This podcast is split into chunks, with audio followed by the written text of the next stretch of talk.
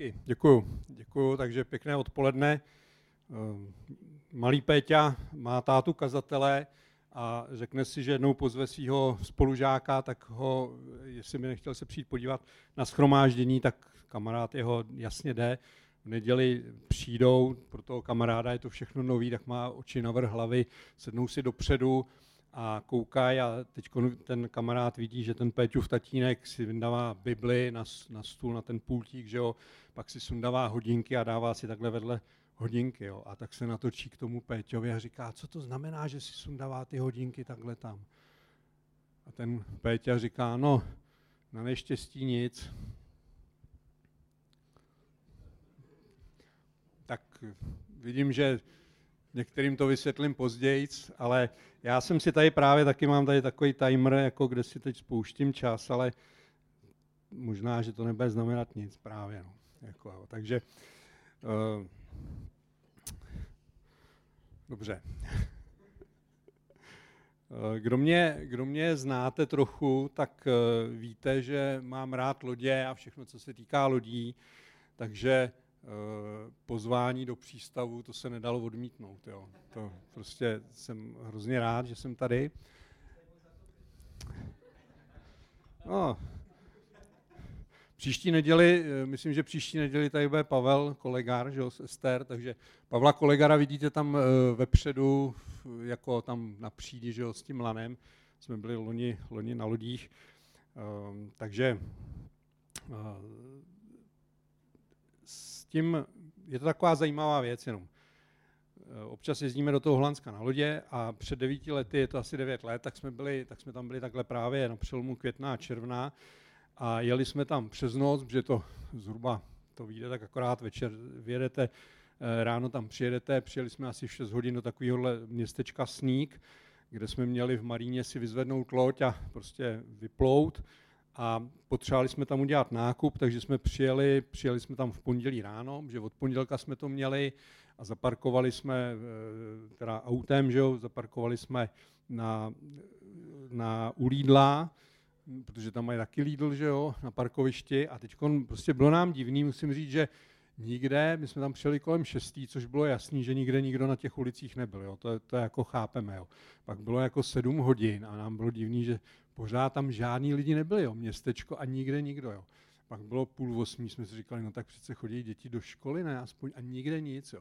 Furt jsme čekali, viděli jsme ten Lidl otvíral asi v půl devátý.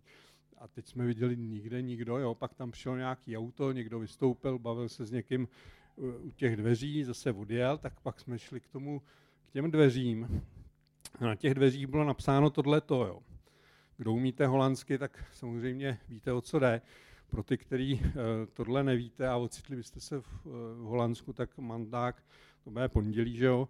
A pak tam je napsáno Pintersdag, takže jakmile tam je Pintersdag nebo Pinsteren, tak to znamená letnice.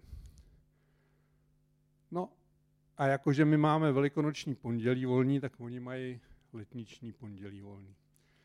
Takže proto bylo mrtvo všude. Proto všichni, všechno bylo zavřeno, takže znamená to, že všechno je zavřeno a eh, holanděni slaví letnice i v pondělí. Eh,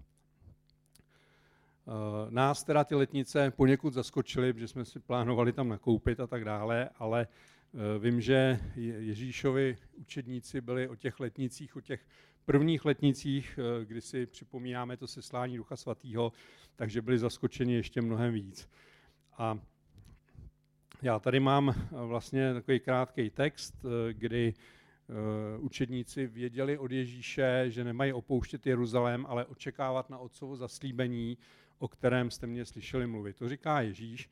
A učedníci byli vlastně spolu po té, co Ježíš odešel do nebe a myslím, že přemýšleli o tom, co to znamená, že tomu moc nerozuměli. Jo. A Ježíš s nima mluvil už předtím to čteme v Janově Evangelium ve 14. kapitole a my tam čteme, že Ježíš říká, já požádám Otce a on vám dá jiného utěšitele, aby s vámi byl na věky, ducha pravdy, svět ho nemůže přijmout, nebo ho, ho nevidí a nezná, vy ho však znáte, neboť žije u vás a bude ve vás. A e, musím říct, že si myslím, že tomu ty učeníci stejně moc nerozuměli.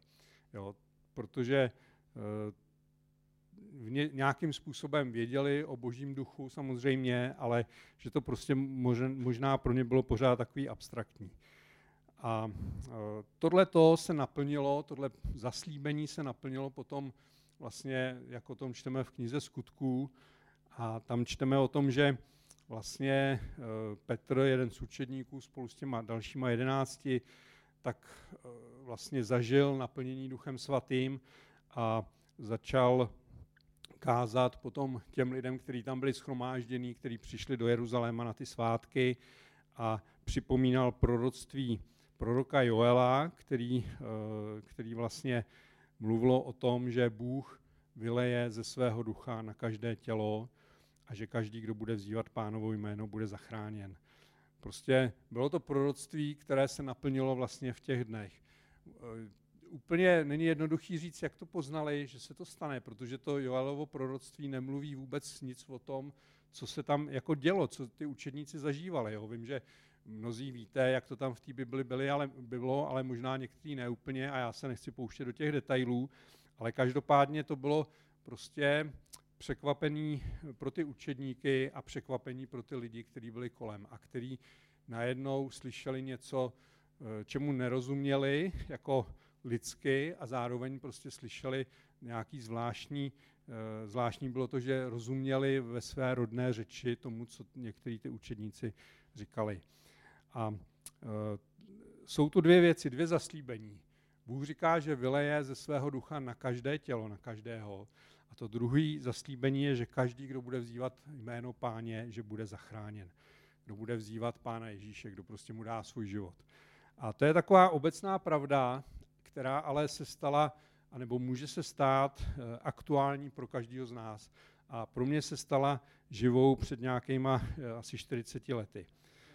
Tohle je rok 1981, eh, eh, kdy jsem se setkal s pánem Ježíšem a s duchem svatým a eh, kdy mě prostě zastavil. Já jsem šel, chodil jsem na akademický gymnázium v Praze, celkem dobrý student, takový slušňák možná, a vlastně Neměl jsem žádnou potřebu řešit, mm, nebyl jsem nemocný, nebyl, měl jsem nějakou potřebu něco řešit. Prostě šel jsem, hlásil jsem se na vejšku, začínal se s počítačema, sice takovýma těma sálovejma, ohromnejma, ale jako už bylo to něco, něco zajímavého.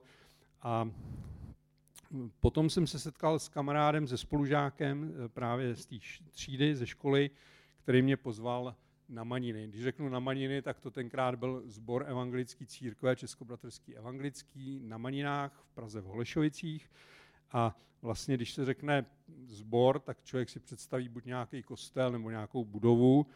Tenkrát to bylo mnohem menší, to uvidíte za chviličku. Já jsem byl prostě normální ateista, naprostý, který nevěřil v Boha, ale který byl zasažený eh, prostě pánem Bohem, duchem svatým.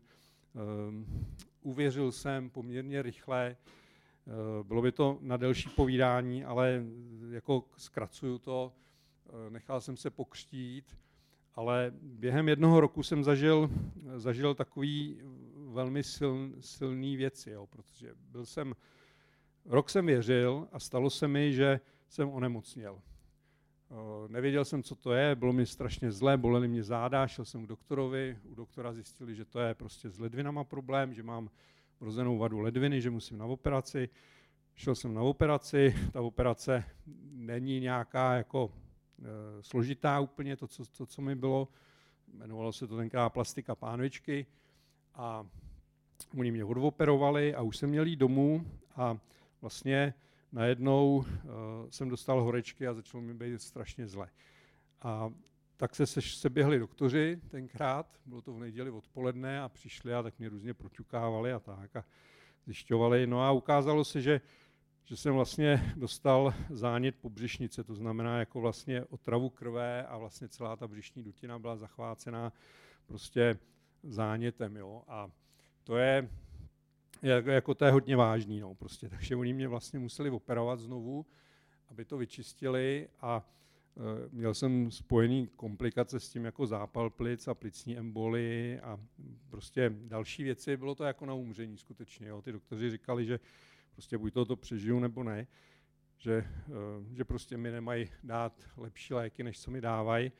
A já v tu chvíli jsem rok věřil, rok jsem patřil Bohu a viděl jsem, že dvě věci jsem viděl. Věděl jsem, že se ve sboru za mě modlej, protože Bůh uzdravuje a že mě Bůh může uzdravit. A druhá věc byla, že jsem si ale nebyl jistý, jestli mě Bůh uzdraví, ale věděl jsem, že i kdybych umřel, což naprosto bych nechtěl, že jo, prostě bylo mi prostě nějakých kolem, do, eh, kolem 19, že jo, eh, tak, eh, tak kdybych zemřel, takže prostě půjdu k Bohu, že půjdu k Ježíši, že je se mnou, jo, že prostě to jsem věděl, to jsem si byl jistý. A přestože mi bylo strašně zlé, měl jsem horečky, tenkrát to v nemocnici vypadalo ještě asi o trošičku hůř než teď, a, ale jenom o trošičku, že jo. A, a dostal jsem se díky Bohu z toho prostě, chvála pánu. To bylo takový jako na začátku mýho života s Bohem, takový jako zastavení, kdy jsem věděl, že prostě jako, že se pána nikdy nevzdám. Že prostě mu patřím a že, eh, že to je skvělý, že Bůh je dobrý. A tohle je fotka domů toho sboru na Maninách, protože když si představíte sbor, tak uh, si člověk představí nějakou budovu. Tohle byl prostě farní byt, z kterého byl udělaný uh, ty prostory. Ty mříže, které tam jsou, tak ty tam tenkrát nebyly. Jo. Prostě vás to bylo, ty tam jsou, to je novodobá fotka, kterou jsem udělal jako mnohem později, ten dům už teď je zbouraný což je škoda, že, jo, že by se tam mohli, jsme, mohli bychom se tam chodit klanět třeba a tak, že, že jo, jako poutní místo z toho udělat, tak to už neuděláme. Jo. A ty, nevím, proč si tam dali ty mříže, ale tenkrát mříže nebyly a e, byl, byl to v přízemí takový, vidíte, ty dvě okna, to bylo celý. Jo. E, a tam jsem byl pozvaný tenkrát ještě jako nevěřící, tak jsem tam přišel a přišel jsem tam poprvé a teď jsem prostě tam viděl spoustu mladých lidí, což jsem nechápal prostě v roce 81, jako kdo může věřit Boha, že jo, přece tak jako jsou normální, ne lidi.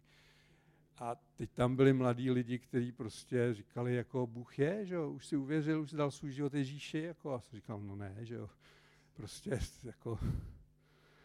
A no ale říkal jsem to chvíli jenom nějakou, jo. Pak díky Bohu jsem kapituloval.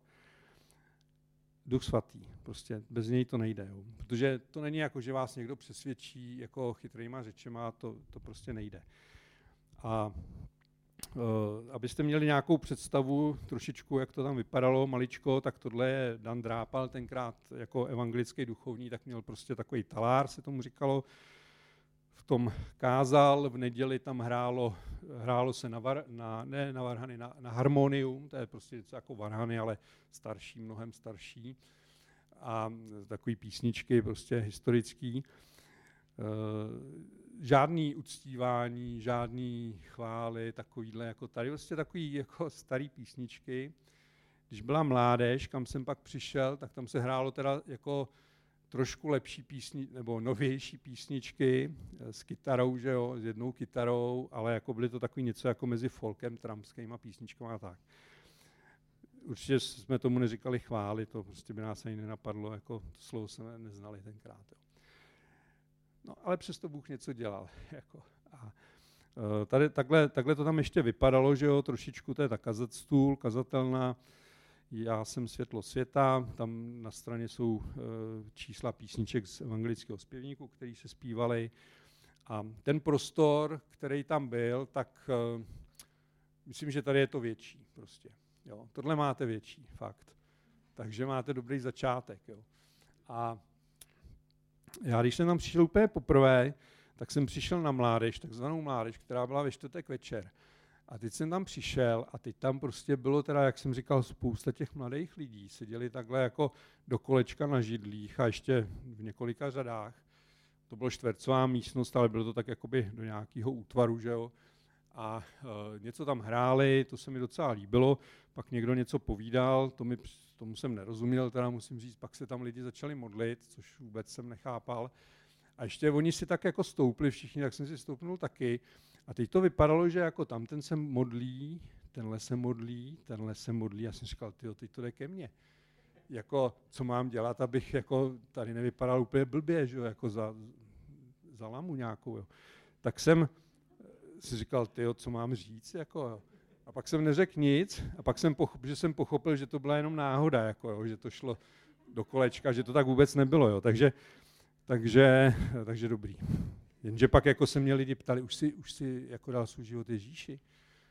A já jsem vůbec nevěděl, na co se ptají, že jo. Prostě vůbec. Jenže měl jsem kamaráda, spolužáka, který tam uh, uvěřil asi o půl roku dřív, jsem se jmenoval Břeťa, a oni se ptali, kdo tě přivedl. Já jsem říkal, Břeťa. Jo, Břeťa, no jasně, no tak to je dobrý, to, to, to uvěří za chvíli, to prostě to je v pořádku. No, takže jako chvíli to trvalo, ale eh, ani ne díky Břeťovi, ale prostě díky božímu duchu, tak to, tak to dopadlo. Eh, takhle, tohle je jeden záběr, jak to tam třeba trošku vypadalo. Jo. Eh, vím, že ty fotky nejsou úplně kvalitní a taky nejsou to všechno moje fotky, prosím vás. Jo. Je to sbíraný z různých zdrojů.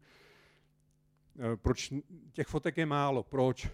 Za prvé, protože nikdo neměl mobil, aby tam jako fotil. Za druhý, když jste měli foťák, tak jako byl na 36 obrázků, že jo, který bylo to pěkně drahý si to nechat vyvolat. E, bylo to, ne, že by to bylo zakázané, ale prostě e, v podstatě tajná policie STB se tam snažili nějak dostat a dostali se tam. Takže vím, že nějaký lidi byli prostě předvolaný jako do Bartolomějský na, na tajnou policii, kde, kde jim ukazovali záběry jako fotky z našeho sboru, jo, prostě, že o nás všechno vědí a tak. Jo. E, no a potom, potom, proč se možná nefotilo, protože, protože když jste v tom a něco se děje, tak jako tenkrát člověk neměl potřebu to furt nějak zachytávat na něco, ani moc to nešlo, ale jako prostě to žijete, že jo. Dneska člověk jako furt fotí, což já taky teda, nejsem výjimka, ale uh, prostě tenkrát to nebylo potřeba nějakého. A ty lidi, kteří sedějí kolem, mají normální židle a ty v prostředku mají rybářské stoličky. Takový se nakoupili ty malé stoličky, aby se tam vešlo hodně lidí. Samozřejmě se tam nevešli všichni, takže nějaký poslouchali pod oknama, prostě protože to bylo v přízemí, tak byly otevřený okna a když, eh, když se povídalo, tak oni prostě stáli venku. Tohle byla jedna místnost, pak byl vlastně předsínka, kde byl takový dvouvařič, jako záchod a pak byla taková jako taková nudle asi, jako je tahle ta chodbička, co je tady a, a tam taková asi 2x2 metry kancelář. Jo. To bylo celý. To byl, to byl celý manínský sbor. A um, zdá se mi, že jako jako pán Bůh říká v Bibli, eh, že si vybral to nejmenší, aby na něm ukázal svoji slávu, takže nějakým způsobem se dotkl z milosti prostě toho manínského sboru a vlastně tam eh, udělal něco, co z toho sboru, který byl nejmenší z těch evangelických v Praze, tak eh, se stal vlastně sbor pak jakoby největší. Jo. A tadyhle nějaký záběr ze křtů. Křty byly něk, prostě každý měsíc. Která, myslíš? No to ne. No, no ne, já nevím, nevím. Myslím, že ne. Jako koho poznám, tak třeba tam je Luboš, jo? To je ten, jak se sklání nalevo, tak to je Luboš Ondráček. Jako, takže toho někdo znáte, že jo? Takže to byly, to byly křty, které se, který se tam děly. Eh, tohle je civilní fotka Dana, Dana Drápala, ten tehdejšího vikáře. A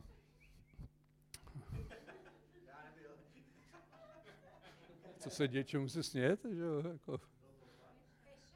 že jo, mě to taky napadlo, no, ale ode mě mi to znělo blbě. Takže dě, děkuju, dě, jezdili jsme na nějaký jako akce, ale prostě to bylo, to nebylo jako, že teď prostě se někam jede. My jsme prostě, on, tam hrozilo to, že pokud on by jako jel někam z mládeží na nějakou akci víkendovou třeba, na nějakou chalupu, kde by prostě, a neměl to jako vlastně povolený od státu, tak mu dají ohrožování mravní mravnosti mládeže. Prostě paragraf a seberou mu státní souhlas, aby mohl kázat třeba. Jo? Prostě takovýhle, jako to si možná asi nevíte, nechápete, co to znamená, ale eh, prostě aby mohl kázat, tak musel mít státní souhlas vlastně a to se dalo velmi lehce jako mu sebrat. Takže jsme zažili eh, chvíli, kdy jsme byli na nějakém výjezdu, prostě jeli jsme mládež na nějakou chalupu k někomu, že jo, prostě a on tam byl s náma a objevili se tam policajti někde, eh, který, který sebrali někoho, někoho z nás, ale omylem, jo. Oni prostě, my jsme šli po městečku a oni sebrali jednoho kluka, jednoho Petra, který měl takovou tašku a on byl známý tím, že tenkrát se knížky sem pašovaly ze západu. A on měl tyhle ty spasenky, se tomu říkal, on to vždycky nosil sebou. A on měl tašku a teď to měl plný tohohle. A šli jsme po tom městě a najednou zastavilo tam policejní auto, vyskákali a šli pro něj rovnou normálně, sebrali ho a teď my jsme říkali, Petře, my ti vememe tu tašku, ne? Jako. A on říkal, ne, ne, já ji potřebuji sebou, jo. Tak jsme se tam přetahovali, protože on to měl plný těch knížek, že jo, jako zakázaných. No, nicméně oni ho odvezli a pak ho, takže my jsme byli teda, jako měli jsme strach, té biblický učedníci taky měli strach, že jo. Takže měli jsme strach, přišli jsme zpátky na chalupu, říkali jsme to, jo, Dan, Dan říkal, no já musím odjet teda, jo, protože jestli to zjistí, že tady jsem. Takže Dan odjel, toho Petra pak pustili, on přišel a říkal, že, že prostě ho sebrali proto, protože nějaký paní někdo ukradl brambory a on odpovídal popisem. Takže si mysleli, že ukradl brambory, ale prostě brambory neukrad, dopadlo to dobře. Tohle jsou biblické hodiny eh, a odpolední bohoslužby v evangelickém sboru v Libni, který nám půjčoval prostory, protože na ty bohoslužby tenkrát, na ty maniny samozřejmě bychom se nevešli, takže eh, jsme, bohoslužby byly třikrát za den, dvakrát dopoledne, jednou odpoledne. Právě potom eh, nám umožnili to v té Libni, takže tohle schromáždění v Libni, kde byly ještě biblický, takže tam se vešlo zase, zase víc lidí. Eh, tohle je fotka před tím původním domem eh, na těch maninách ještě. Tady prostě byste mohli někoho poznat, někdo, kdo znáte lidi ze sboru. Tak eh, dole vlevo je Marta Dytrichová třeba, vzadu se směje Luboš Ondráček, vedle je Miriam a za ní vykukuje ještě právě ten Břeťa. A tam napravo, napravo je Lidie, která chodí k nám do sboru. A tady ještě podobná fotka, tam je vepředu eh, Petr Vávra, je tam Jirka Zlonický taky, eh, takže to vám možná někomu něco řekne. A pak tady mám jednu fotku člověka, který ho zase někdo z vás zná. Nevím, poznáte ho někdo? Ty už to, už to slyšel ten příběh. Jasně, tak to je Jarda, prostě Jarda Sloboda. A uh, on, byl, on byl bubeník a alkoholik, jo, by se dalo říct, to, to prostě není pomluva, to je fakt. A e, byl na vojně, tak tam přišel o ty vlasy, že jo, ale když se vrátil, tak prostě si říkal, musím najít nějakou kapelu. Šel tenkrát na Václaváku, jak, jsou, jak je pasáž e, ve Vodičkový, tak tam, tam prostě bývaly inzeráty. Dřív prostě se neinzerovalo na webu, že to nebylo, že jo, takže tam prostě byla, byly nástěnky takhle za sklem a tam, když jste chtěli něco prodat, koupit, najít byt a tak dále, tak jste tam prostě napsali, eh, napsali jste ten inzerát, odnesli jste to do takové kanceláře, oni to tam vyvěsili, že jo.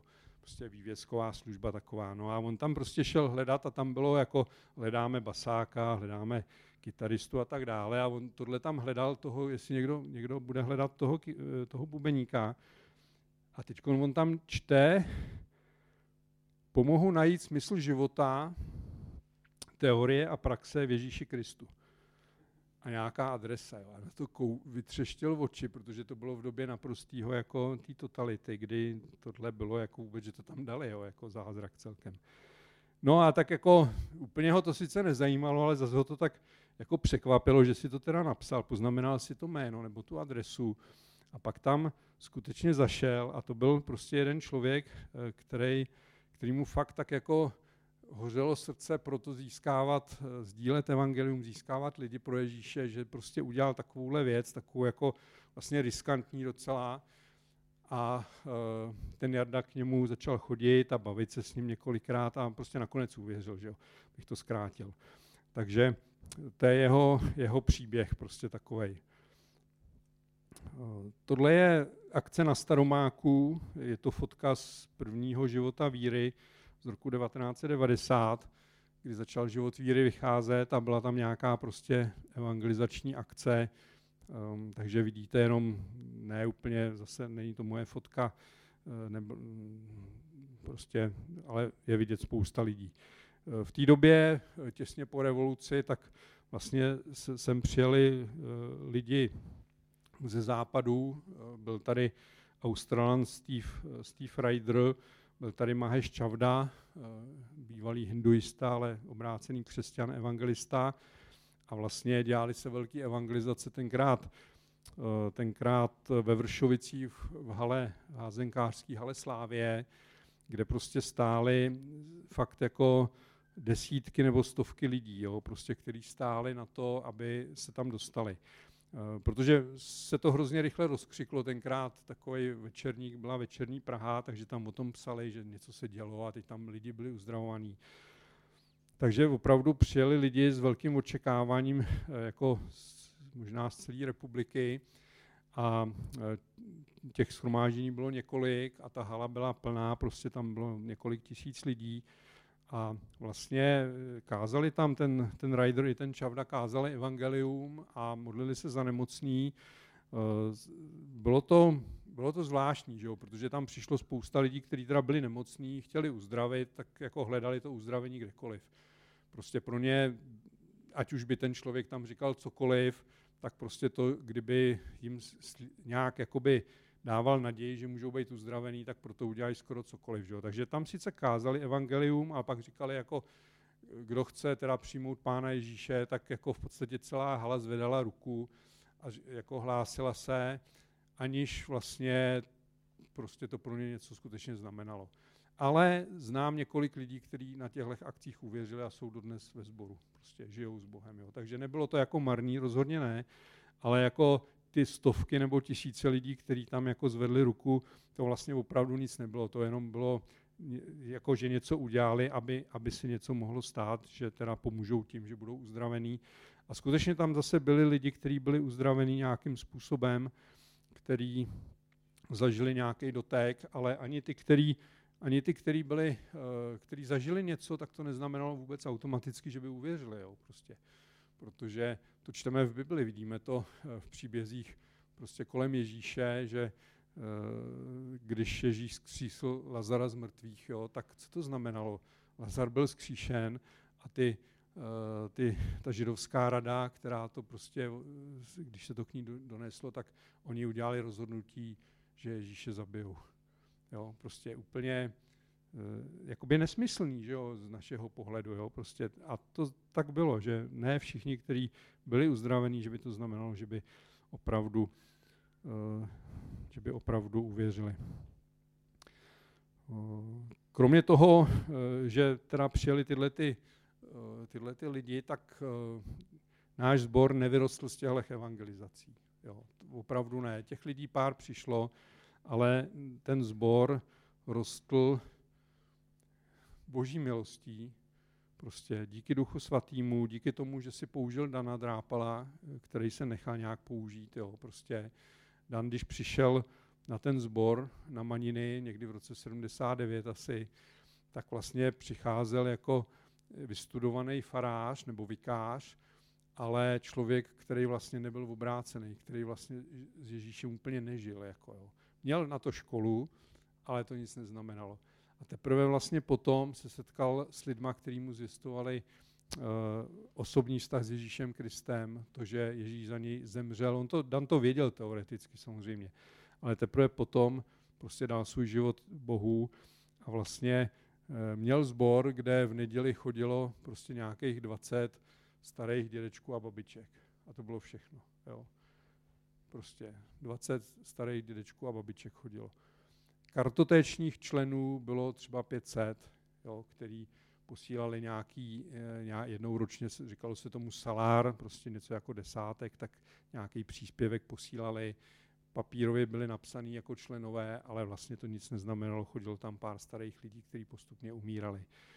A Dan prostě těmhle lidem sloužil, nevybíral si nějak a e, začal, začal prostě obcházet ty uh, kartoteční členy, aby se představil, já jsem nový vikář tady, potom, co odešel po tom panu faráři, uh, jdu za váma a tak. A většinou ty lidi ho nějak víceméně zase z těch lidí nikdo moc jako znovu nepřišel do sboru a zase to byli starí lidi. Jo.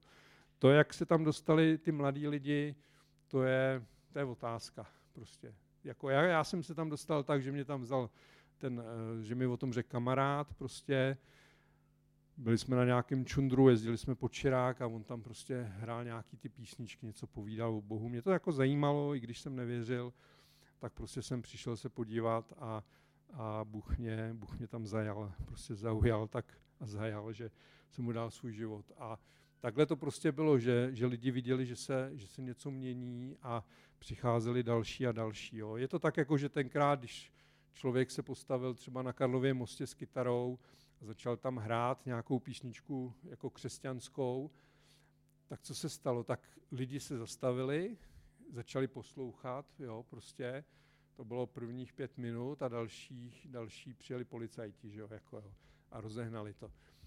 A dneska můžete se na, Karla, na Karlově mostě nebo kdekoliv jinde stavět na hlavu v podstatě a jako nikoho to moc nezajímá, že jo, protože těch akcí a těch vystoupení a e, kašpárku je tolik, že prostě je to jedno. Jo. Takže tenkrát to bylo v tomhle to bylo jiný, a, ale prostě Duch Svatý jednal tenkrát a věřím, že jedná pořád. Jo. Jako já mluvím o situaci od roku toho 1981, e, vlastně ten sbor rostl do těch 90. let, nebo ještě v 90. letech, ale v podstatě e, lidí nejvíc přibývalo jako za komunistů. Prostě, jo? Přestože e, byl útlak, e, přestože byly tlaky, nedali se dělat, jako spousta věcí se nedalo dělat, nemohli byste si pronajmout takovýhle prostory tady, prostě to by jako vám nedovolili, že jo.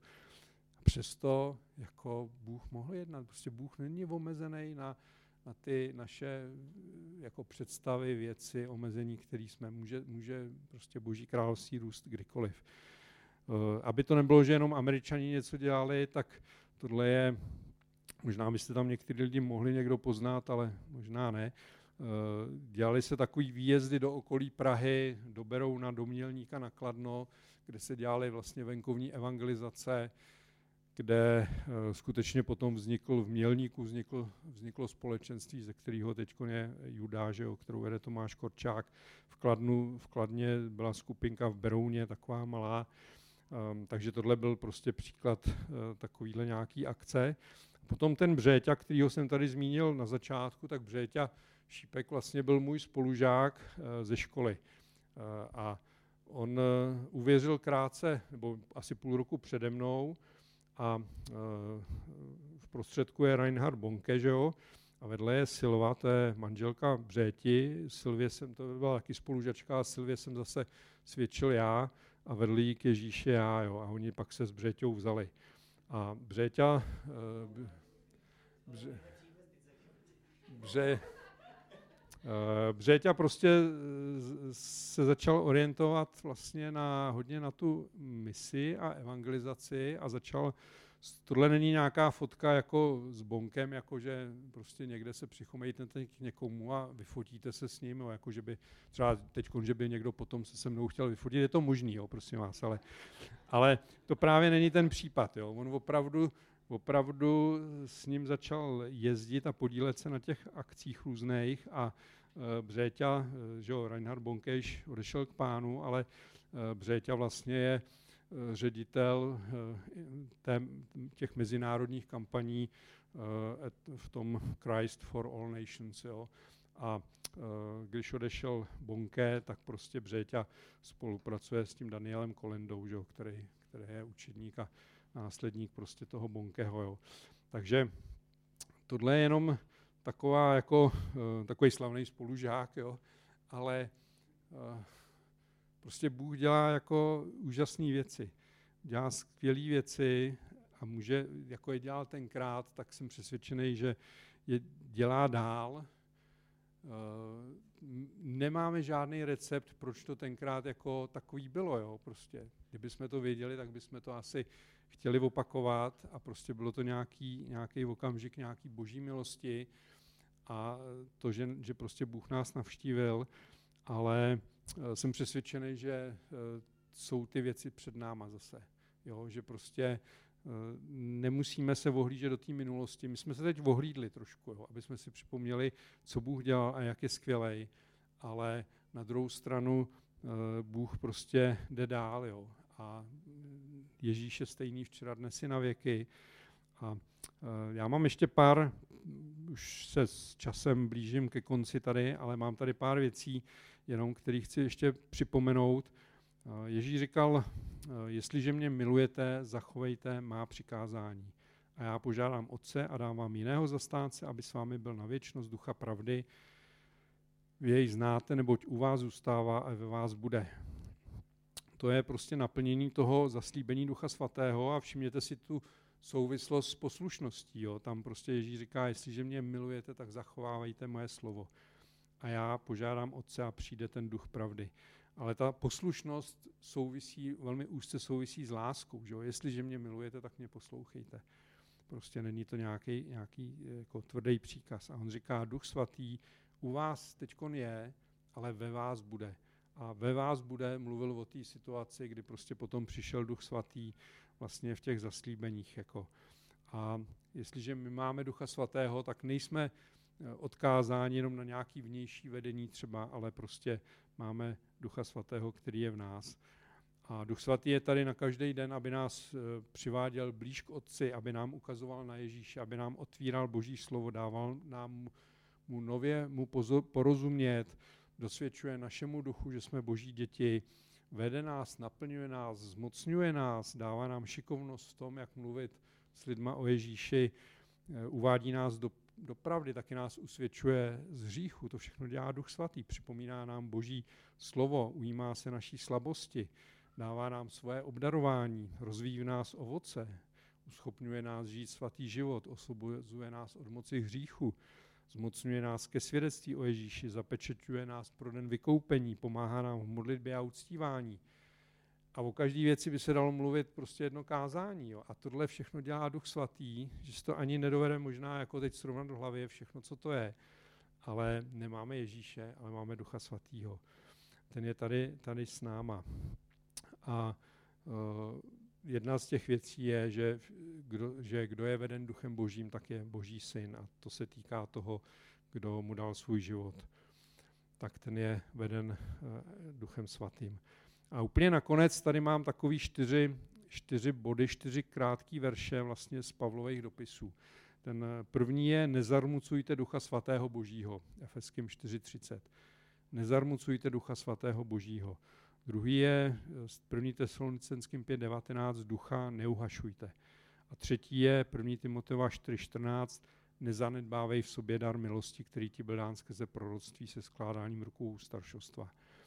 Um, nevím, jestli jste o tom někdy přemýšleli, jak se dá duch svatý zarmucovat.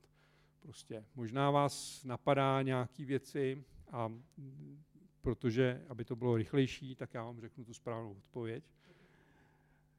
Samozřejmě správných odpovědí je víc, jo, jak můžeme zarmoutit Ducha Svatého, ale uh, já se chci držet písma a když prostě se podívám do toho kontextu, to znamená toho, co je kolem této věty, nezarmucujte Ducha Svatého, tak tam čtu z vašich úst, ať nevychází žádné špatné slovo, ale takový, který je dobrý k budování, aby dalo milost. Jo. Všechna hořkost, zuřivost, hněv, křik, rouhání. Ať je pryč. Mně připadá, že jedna z věcí podstatná, jak můžeme zarmucovat Ducha Svatého, tak je, jak eh, náš jazyk, jak spolu mluvíme, jak se spolu chováme, k sobě navzájem chováme. Tím můžeme Ducha Svatého určitě zarmucovat, pokud prostě to je špatně, ale určitě můžou být další způsoby tím, že třeba, třeba e, nerozbalíme ty dary, který nám dává například. Jo. Potom ta druhá věc je ducha neuhašujte. A zase, jak můžeme Ducha Svatého uvašovat, protože to nechcem dělat určitě, tak když se podíváme na tu, eh, na tu souvislost, ve který to Pavel píše, tak on říká, radujte se, modlete se, vzdávejte díky, proroctvími nepohrdejte, všechno ale zkoušejte, jestli to je, jestli to je správný, že jo, vlastně. A eh, pokud právě eh, proroc, jak můžeme pohrdat proroctvími tím, že se nerozsuzují, Jo? Prostě někdo přinese prorocký slovo, ale vlastně se to nerosoudí a pak je z toho takový zmatek. Někdo jako říká, bylo to od pána, nebylo to od pána a vlastně eh, pokud se to takhle děje často, tak prostě to slovo vlastně je devalvovaný a neví se, eh, co s ním, že jo, prostě, čili ztrácí tu svoji hodnotu, jo, a eh, vlastně tím uhašujeme ducha, jo, takže důležitý je eh, rozlišovat a rozsuzovat prostě to, co přichází. A třetí věc byla nezanedbávej v sobě dar milosti, a to psal Pavel Timoteovi a on říkal, něco dělej, že jo? přečítání, napomínání, vyučování. A končí to, říká, starej se o to, aby ten tvůj pokrok, aby byl všem zřejmý. Aby prostě si duchovně rostl, že to je tvoje odpovědnost, aby si prostě nějak rostl dál. Jo? Ať, ať je to vidět, že, že rosteš. Nezanedbávej v sobě dar milosti, protože víme, že Bůh dává své dary a že každému ten dar nějaký dal.